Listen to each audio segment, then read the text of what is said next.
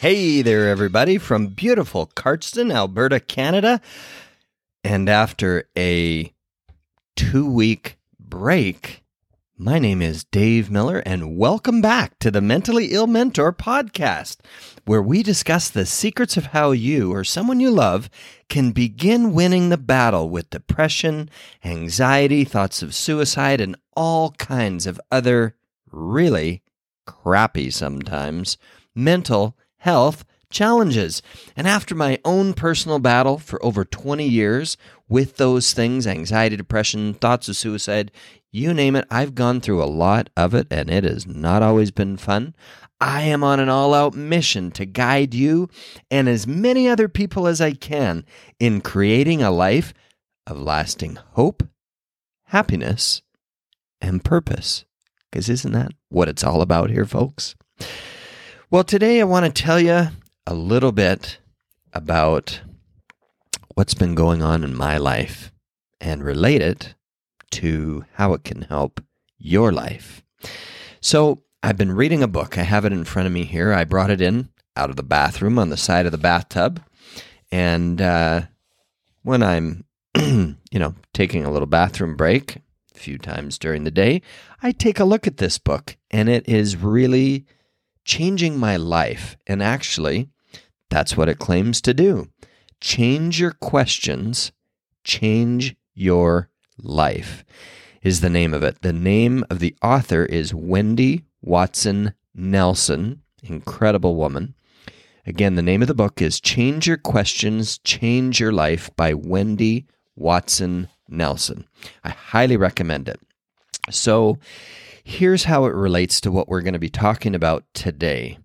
I asked myself after reading this book a very interesting question that I'd never asked myself before. And that question was, and this just the other day, what would my life be like if I didn't have any mental health challenges? I think I was out on the bypass road doing my power walk at the time. That comes back to mind as I'm thinking about it. So I'm walking along. What would my life be like if I didn't have any mental health challenges? And it hit me like a freight train. This epiphany and aha moment, as Oprah likes to call it. I would lose my identity. My whole identity is wrapped up in mental health challenges.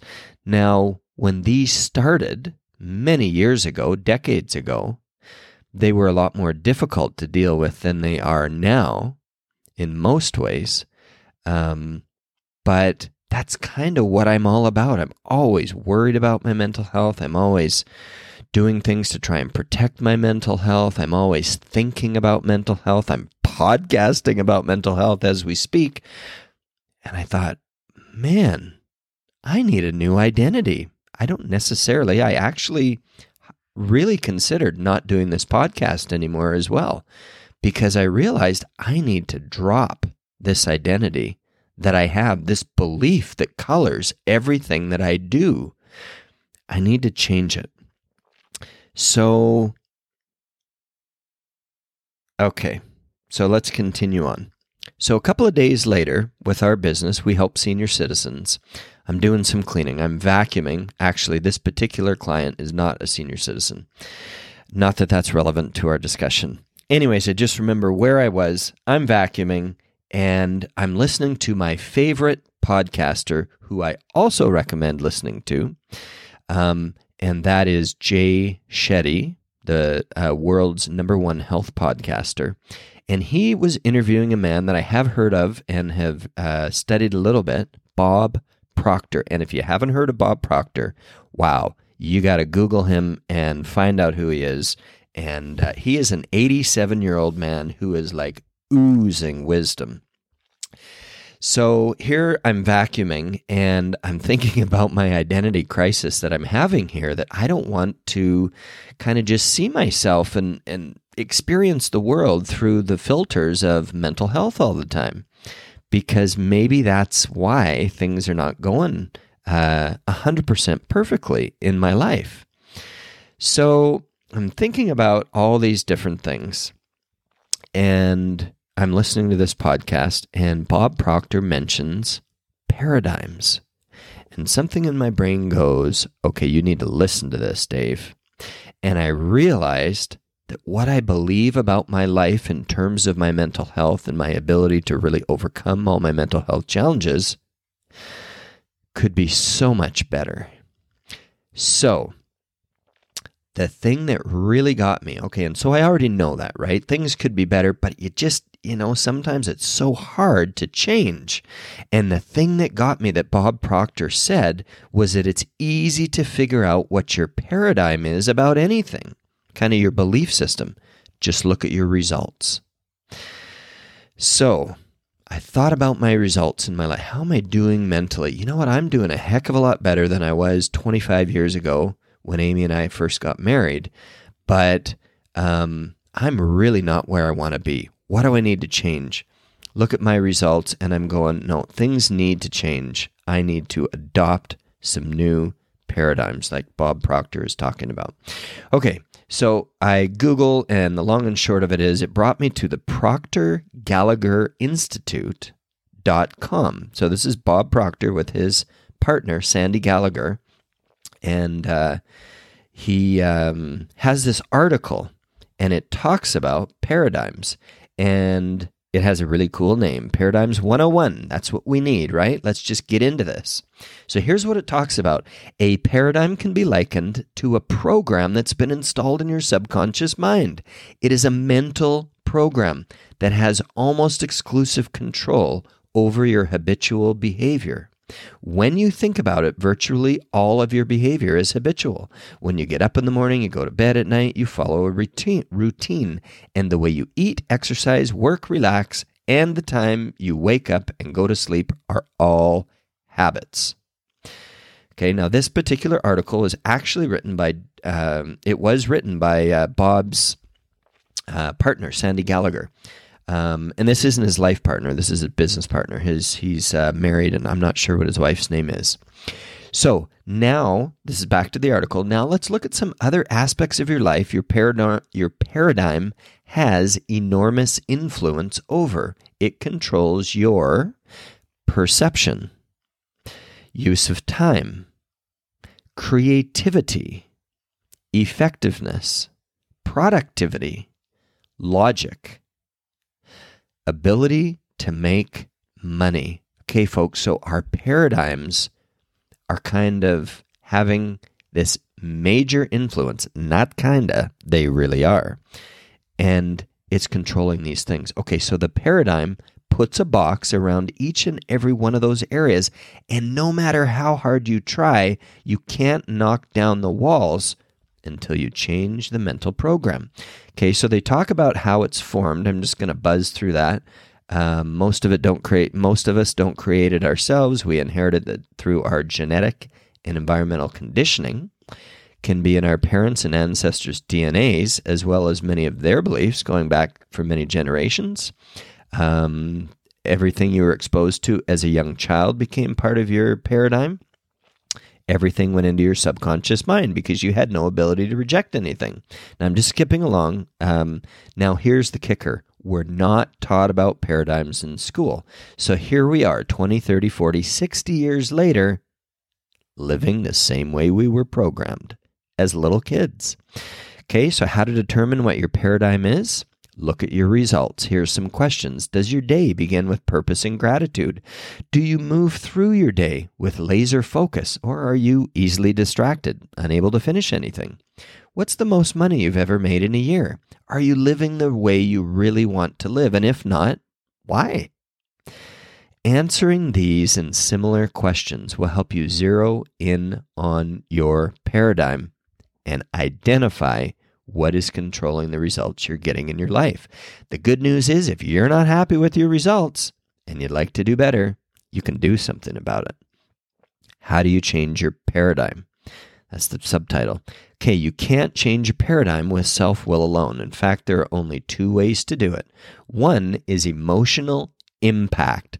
That is when something hits you so hard that your life will never be the same. It's usually of a negative nature, but it can also be something that is positive. The second way to change the paradigm in the same manner it was formed is through repetition of ideas. It's exposing yourself to a new idea over and over again with a goal of replacing an old belief that is in your subconscious mind. To get started, consciously choose a new belief that is aligned with the results you want, and the habits will lead you to those results.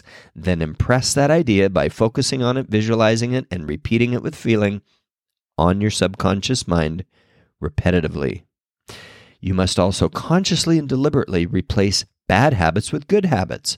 Otherwise, you might form another bad habit just to take the old habit's place. And then they talk about the fact that you can go to the Proctor Gallagher Institute.com and learn all about how to change your paradigms, and they're going to help you. And I highly recommend doing that. They're cool people. So we don't have a lot of time left today. I'm kind of trying to be a little less long winded. Um, but um, how does this relate to your mental health or the mental health of someone you love, someone who's struggling a little bit. Let me tell you how this has worked for me. I absolutely loved my dad and still do. He passed away about six years ago. He was such a kind man, very um, responsible, honest, lot of integrity. I could go on and on and on and on. One of the things that I found in retrospect, looking back at how have some of the paradigms in my life been influenced by my parents, life experiences, all those sorts of things? And I remember that one of my dad's mottos, that something he would say over and over, is life's tough and then you die. And I just grew up hearing that life's tough and then you die. And it was interesting. My dad died of cancer it was not a nice thing. And in many ways, um, his life was tough, and then he died. It's, I don't know whether to laugh or cry or do both. But the point of the story that I want to, that I'm telling you here, is that what my dad repeated over and over to himself in many ways really came true that really caused me to think deeply about my life and if I wanted to follow that same pattern. I began to say to myself, well, first of all, no, I don't want my life to be tough and then I just die. What do I want? What's the opposite of life being tough? Well, I think it's life being wonderful. And then you die. What about if life was wonderful, but it got even better day by day? Okay, so here's how we implement, uh, just again, sharing a personal example of how you can implement what Bob Proctor is talking about with paradigms and begin to replace the old false belief or paradigm with a new one. Life's tough and then you die. No. Okay. Identified. Step one. I don't want this belief. I don't want to have this paradigm. Life's tough and then you die. What do I want? Life's wonderful and getting better day by day. Okay, I identify that. Next thing, you need to write it down so you don't forget what it was because paradigms, right? It's all about habit and you're just going to slip back into that habit. Third thing, you need to write it down. And you don't have to do it this way, right? This is just something I'm recommending and something I've learned from Bob Proctor in uh, kind of researching more of his stuff. And I went through one of his free courses, and it's really good stuff. Write it down, just not somewhere. Write it down on a three by five card. And I actually did this, and then I lost the card, and I haven't carried it with me for a while. And I think I did another. Um, anyways, uh, so you want to write it down on this three by five card, put it in your pocket, and carry it with you every day. And then you want to pull it out of your pocket periodically and read it at least three times per day. like I say, I used to do that, and maybe I'm as soon as I'm done this podcast, I'll do it again. Okay, I'm to do it again. If I'm encouraging and challenging you to do this, it would be pretty hypocritical if I didn't do it. So I'm going to do this myself as soon as I'm done, put it in my pocket. So, Four steps to changing your paradigm, and I want to challenge you to do this for this week. Number one, identify the paradigm that you have right now that's kind of holding you back in your life. And if you don't know, Bob Proctor says, just look at your results. If you are unemployed, if you're not making enough money, if you're sad in an area of your life, if your mental health isn't where you want it to be, okay, your results aren't really doing too well, you may not know exactly what's going on with your paradigm, but you can figure it out pretty easily. So just do a little bit of thought on that. Then you got to write it down. And on this three by five card, then you need to fold up the three by five card, put it in your pocket, and read it a minimum of three times per day. It really is amazing. When I was doing this, it was just, man, it's like a constant reminder, and you're replacing this old paradigm that's running everything out of habit. It's just a program running in the background, and you're running this new program, and life does become wonderful and gets even better day by day. And that can be your, you can borrow mine. Feel free to do that. Another motto or paradigm that I've adopted was from Oprah. And that one is everything is always working out for me, which I've talked about in another podcast. Whatever you need to do, I'd say for now, just keep it to one, two, right? There's probably like 20 areas in our lives that we'd love to have, like, you know, 20 cards shoved in our pockets. But that's not really how it works. You want to work just one at a time so the challenge is just take the one belief, write it down, put it in your pocket. It needs to be phrased in a positive way, not something like, I don't struggle with mental health challenges anymore, right? Then you're saying it's kind of negative. You want to say, My mental health is wonderful, or I am strong mentally, or something like that. You may want to share it with your husband, your wife, a coworker, a friend, a neighbor, a relative, someone like that, just to help them. Um, they may be even able to help you get a, a good sense of maybe what that statement could be. If it's someone that you really trust and is kind of sensitive to your feelings and that kind of thing. Um, that would be my encouragement, my challenge to you. And I want to let you know when I have done this, it's absolutely amazing. And I know that if you do this, it will just do incredible things for you in your life, in your mental health. And of course, that's going to positively affect all other areas of your life.